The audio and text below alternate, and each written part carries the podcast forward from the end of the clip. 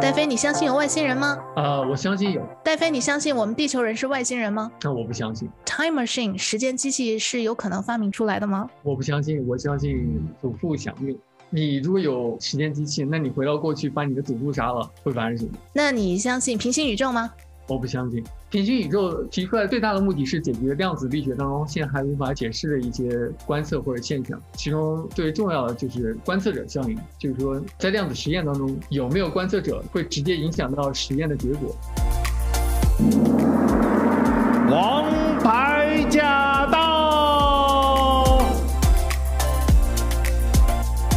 欢迎收听我们今天的《王牌驾到》，我是晶晶。今天我们的王牌嘉宾呢，他是加州理工大学博士后研究员戴飞。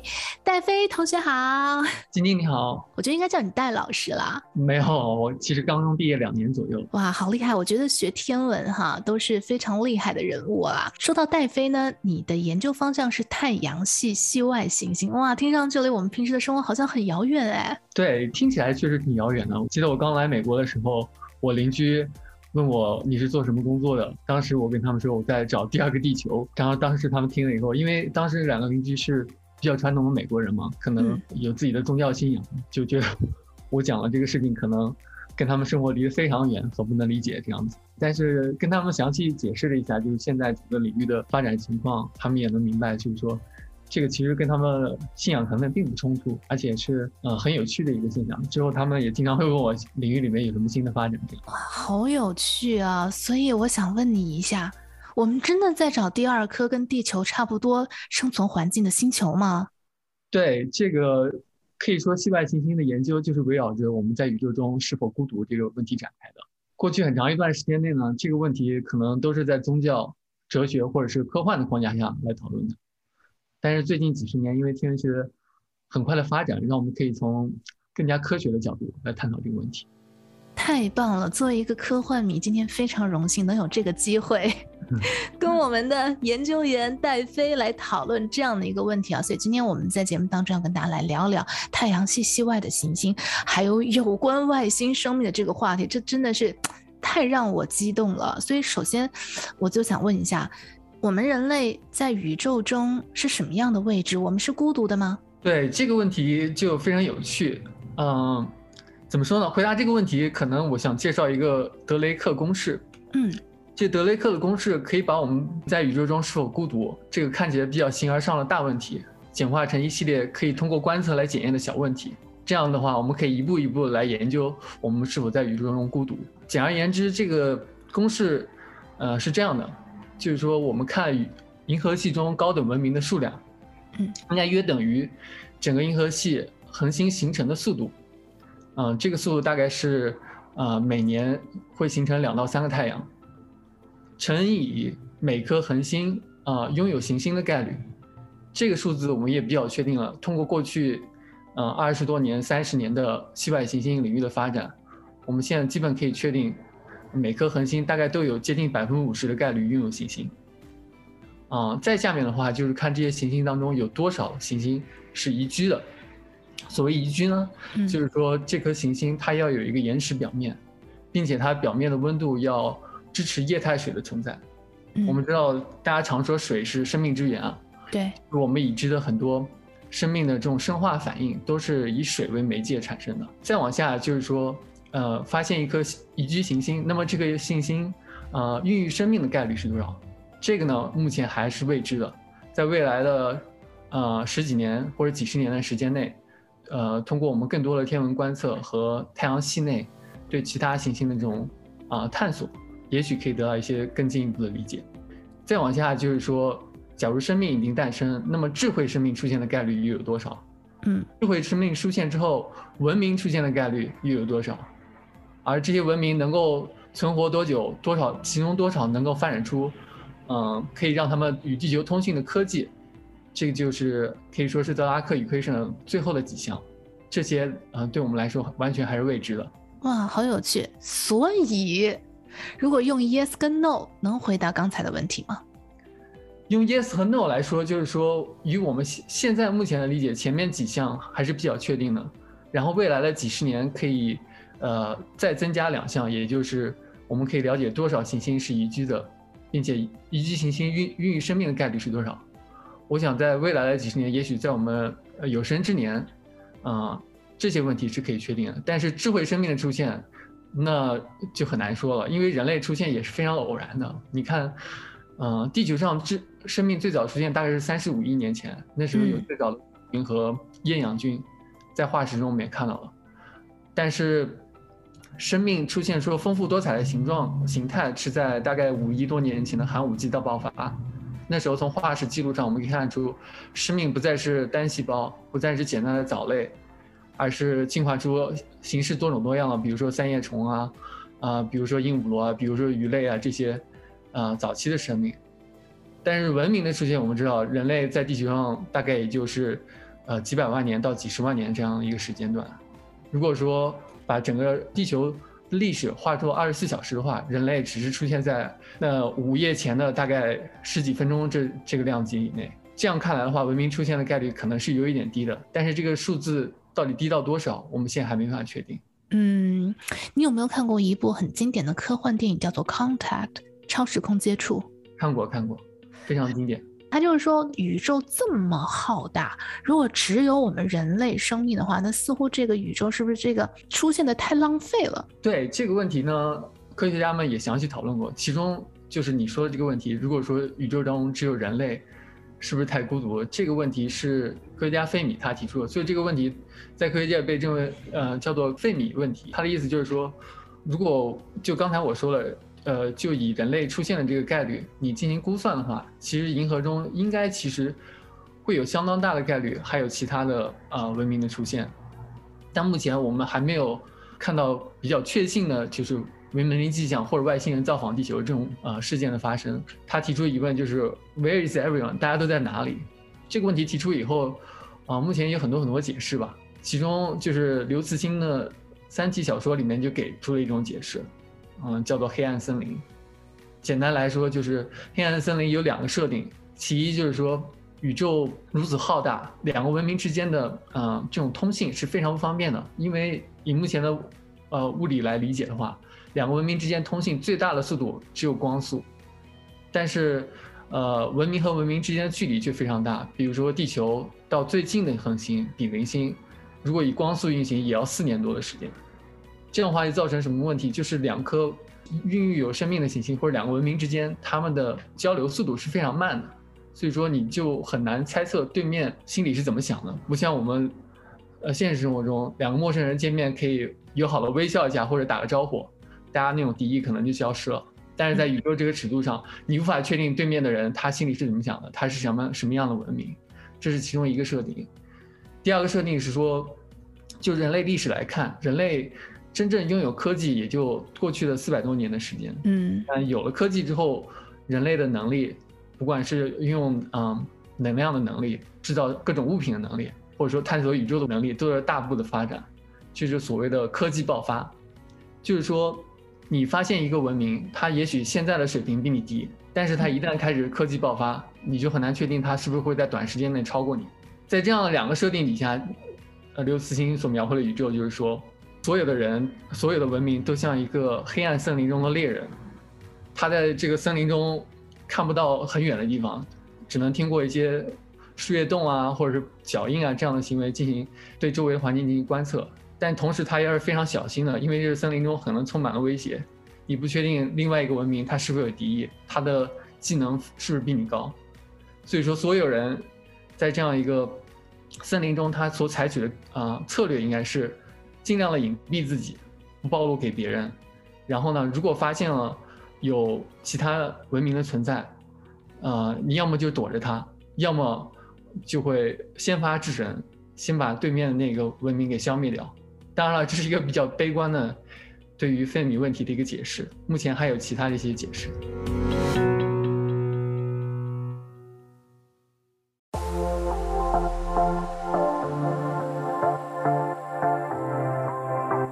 是虫洞说会扭曲时间，还是黑洞？任何质量就是你和我都会扭曲时空，只要有质量，它就会扭曲成时空。黑洞为什么黑呢？就是它密度非常的大，所以它扭曲时空的能力非常强。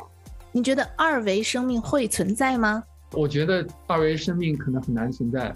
我的依据是跟霍金一样，我们知道所有生命都有一个消化道嘛，食物吃进去然后进行消化。二维生命的话，它假如有消化道，它就分成两半了。那你觉得四维生命应该长什么样的呢？四维生命不太知道，应该很难想象。王牌再次回到我们今天的王牌驾到。今天我们空中的这位王牌嘉宾呢，是加州理工大学博士后研究员戴飞。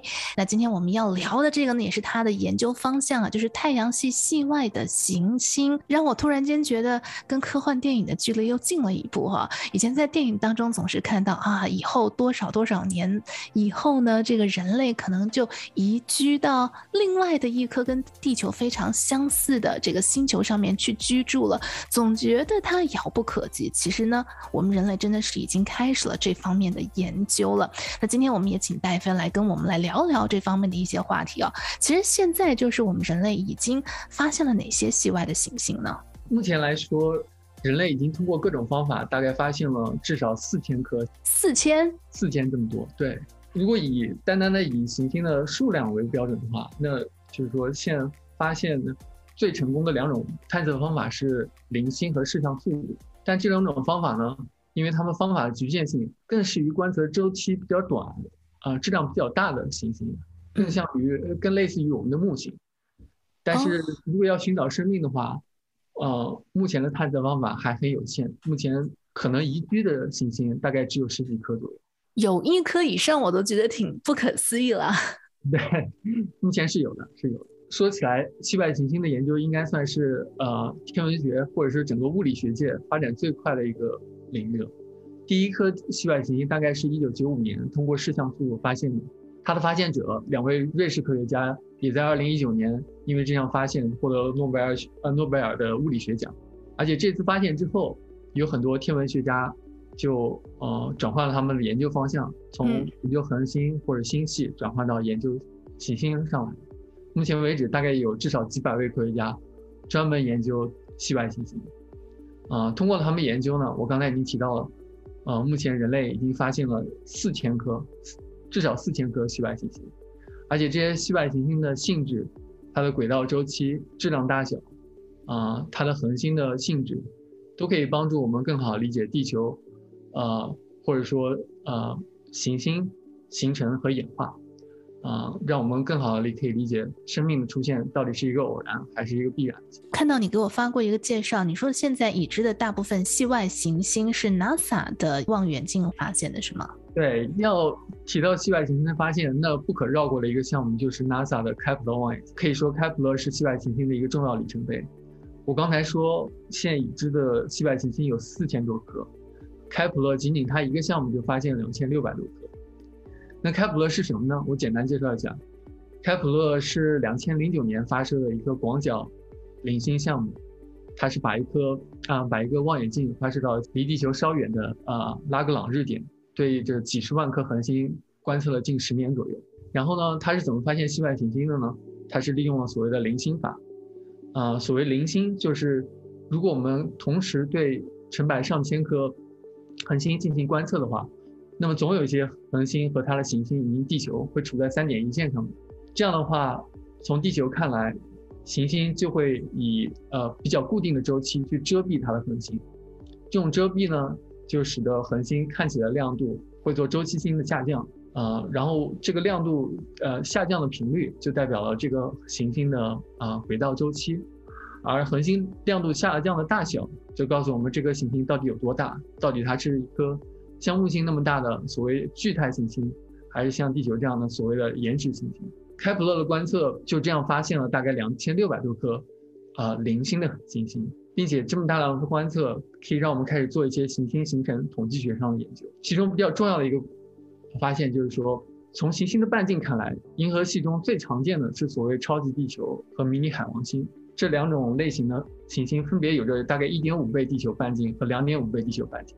我们知道，在太阳系中，我们有四颗岩石行星：水星、金星、地球和火星。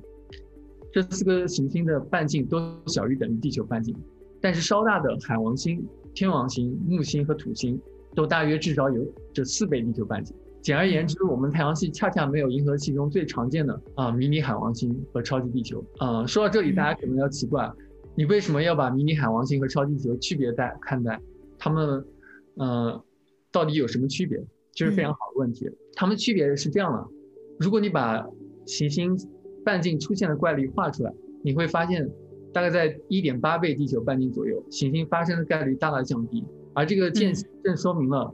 呃，在这个间隙两边的行星拥有不同的性质，小于这个间隙的，我们现在认为都是类地行星，更像地球，它们呃有着岩石表面，而没有厚重的大气，所以我们称这些行星为超级地球。而大于这个半径，这个行星很可能保持有大量的啊氢和氦的大气，更像我们的海王星和天王星，所以说它们比地球看起来更大一些，我们叫它啊迷你海王星。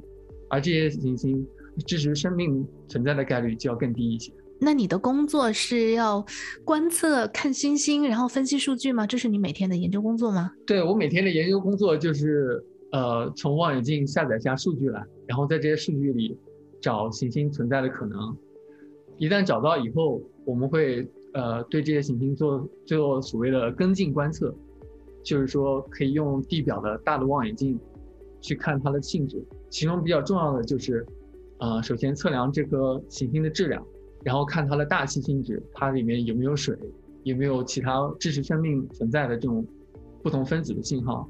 还有比较重要的就是研究这颗行星它恒星的特质，它恒星是不是特别的活跃？如果一个恒星特别活跃的话，它很可能会吹散行星上的大气层，而没有大气层，我们知道，地球上假如没有大气层，那么强大的紫外线。会破坏，呃，生命的 DNA 分子，那，呃，生命的进化和存在，呃，就会受到很大的影响。简而言之，就是先发现行星，然后再做一些跟进观测。它的恒星和行星的性质，来更好的让我们了解这个系统。哦，哇，我觉得你的研究和你的这个研究工作，真的是对人类来讲相当的有意义耶，好棒啊！嗯，好，那我们休息一会儿呢，待会儿呢，想听你来聊聊，我们人类有没有开始去找，会不会有早期的生命迹象啊？稍微休息一下，马上回来。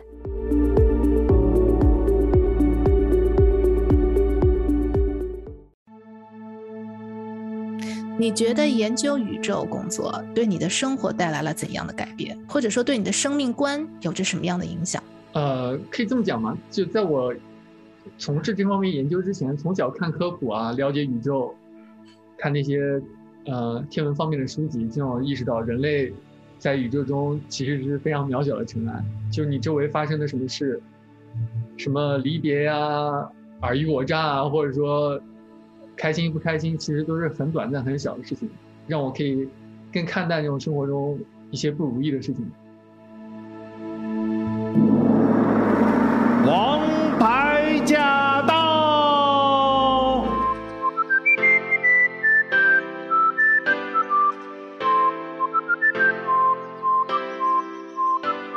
一直对什么 UFO 啦、外星人现象啦特别痴迷的我啦，今天总算是找到了一位专家来问问题了。我第一个就想问了，这今年大概上半年发生的，呃，就是说有很多这个美国的空军拍到了很多类似不明飞行物啦，这个美国又说要对大家有一个交代啦，再加上你知道吗？美国这个地方嘛，我觉得也是这个传说中外星人聚集的一个地方，什么 Area Fifty One 啦、五十一区啦，以前的罗兹威尔外星人啦，就。都是一些谜团了，所以让我们大家会觉得说，哇，这个是不是美国真的有驻外星人，然后真的有呃 UFO 的残骸呀？诶，关于这一系列的事情了，我想问一下戴飞，你怎么看？首先，我个人是不太相信，呃，这些传闻中 UFO 的，因为看了不管是看了文字报道或者图片报道，这些 UFO 都是 UFO 的设，恕我直言，可能都是比较简单的，可能都像是。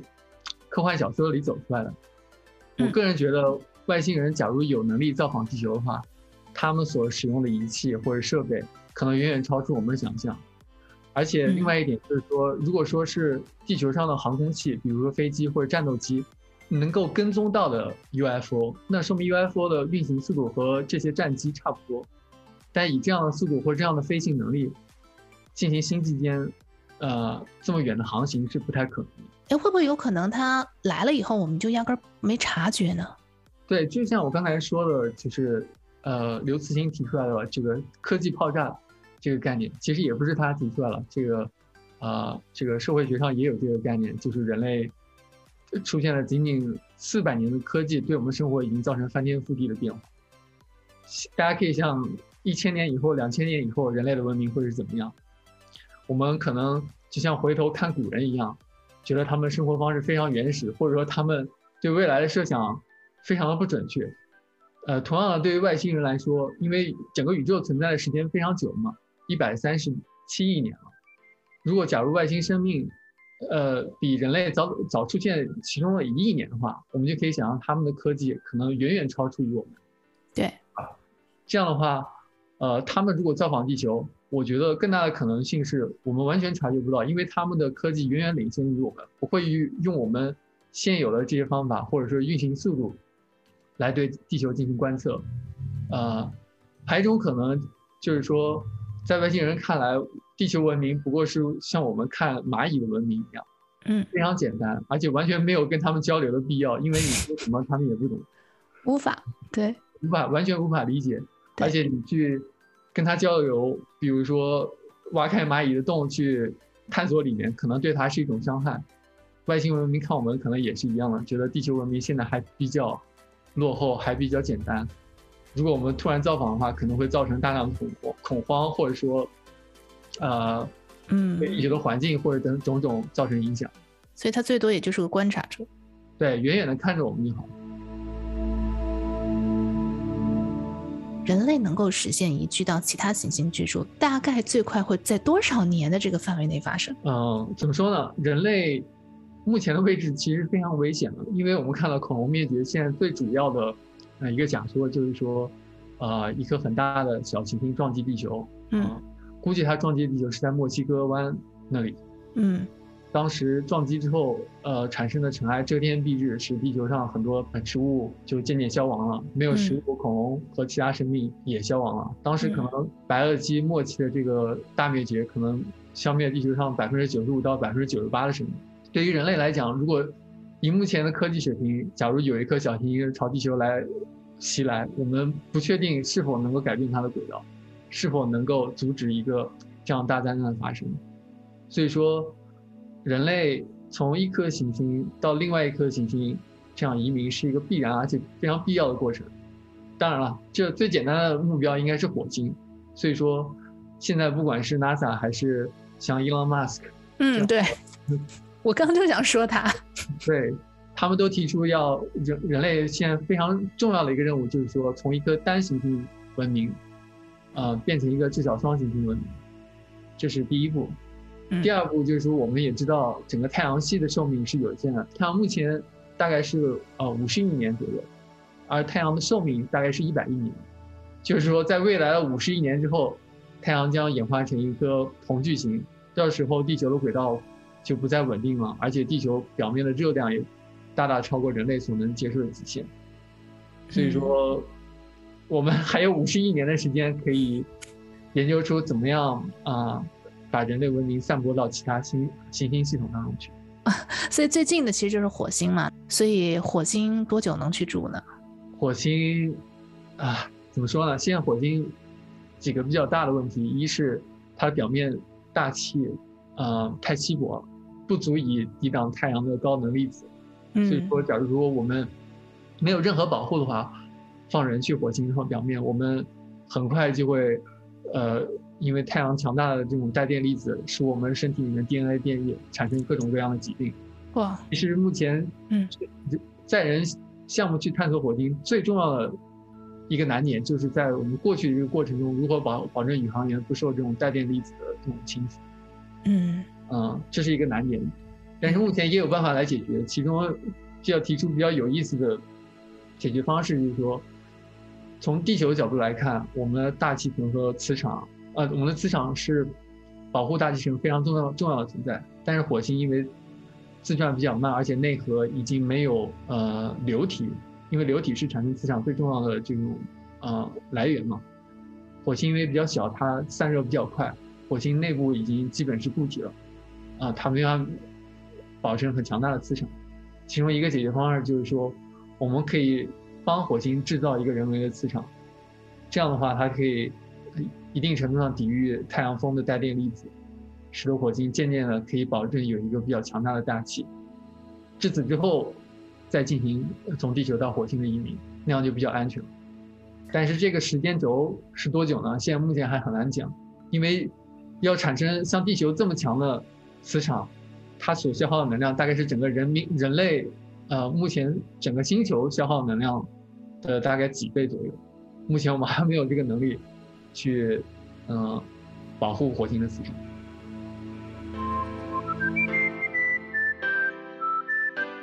戴飞，你们加州理工学院是不是经常有这些什么在网络上的论坛，中文的论坛啊？对，我们有时候会办所谓的 Astronomy on Tap，嗯啊、呃，然后呢会在微博、YouTube，呃，哔哩哔哩上同时进行直播。呃，大家如果想、嗯、想要参与的话，嗯、请关注我们呃 Caltech Astro 的啊、呃、微博或者说 Twitter，他们会定期的把这些活动呃报告给大家。Caltech Astro，呃，哔哩哔哩上用什么名字能找着？应该也是 Caltech Astro。戴飞，你是不是之前也也去讲过一次论坛？前不久。对，之前讲过一次。讲的是什么主题？讲的主题是即将发射的詹姆斯韦伯望远镜。啊、呃，这个望远镜可以算是哈勃望远镜的继任者。它将在十二月十八号发射。然后呢，就是整个天文学界期盼已久的、能力非常强的一个望远镜。它可以大大的提高我们对于系外行星的理解和系外生命发生的概率的这种，嗯，最初的探测。我可以简单介绍一下这个望远镜吧。这个望远镜它，呃，主要观测的是红外谱线，大概是零点，呃，六微米到二十八微米之间的红外，呃，这个区间。嗯。这个望远镜它的口径，也就是它的那个透，它那个反射镜大小大概是六点五米。相比较哈勃是二点四米，它比哈勃要大得多。我们知道，一颗望远镜最重要的一个特质就是它的，呃，收光能力，也就是它的镜子的大小，而且这个镜子大小是和半径成呃平方成正比的，所以说它的能力要远远超过于呃强于哈勃。另外一点就是，哈勃因为当时预算有限，它被发射在类近地的轨道，呃，但是近地轨道有个不好的就是。不好的一点就是说，近地轨道会大概有相当一部分时间会被被地球自身所遮挡，就无法进行一个长时间稳定的观测。呃，詹姆斯韦伯望远镜就呃采用了另外一种方法，它就是被发射到所谓的拉格朗日点，就是距离地球更远的一个轨道上。这个轨道因为受到地球和太阳同时的引力，它是相对稳定的，所以在那里它可以。对一些天体进行一些长时间比较稳定的、不受地球干扰的观测。好，那我们今天再一次的感谢我们的嘉宾，加州理工大学博士后研究员戴飞，谢谢戴飞，谢谢。什么是快乐星球？什么是快乐星球？如果你想知道什么是快乐星球的话，我现在就带你么是快乐星球？什么是快乐星球？如果你想知道什么是快乐星球的话，我现在就带你研究。茫茫人海中的秘密，奇妙的太空带你一起旅行。脑袋里还有些问题，为什么对我这么着迷？什么是快乐星球？我努力去带你研究。什么是快乐星球？我努力去带你研究。什么是快乐星球？什么是快乐星球？如果你想知道什么是快乐星球的话，我现在就带你研究。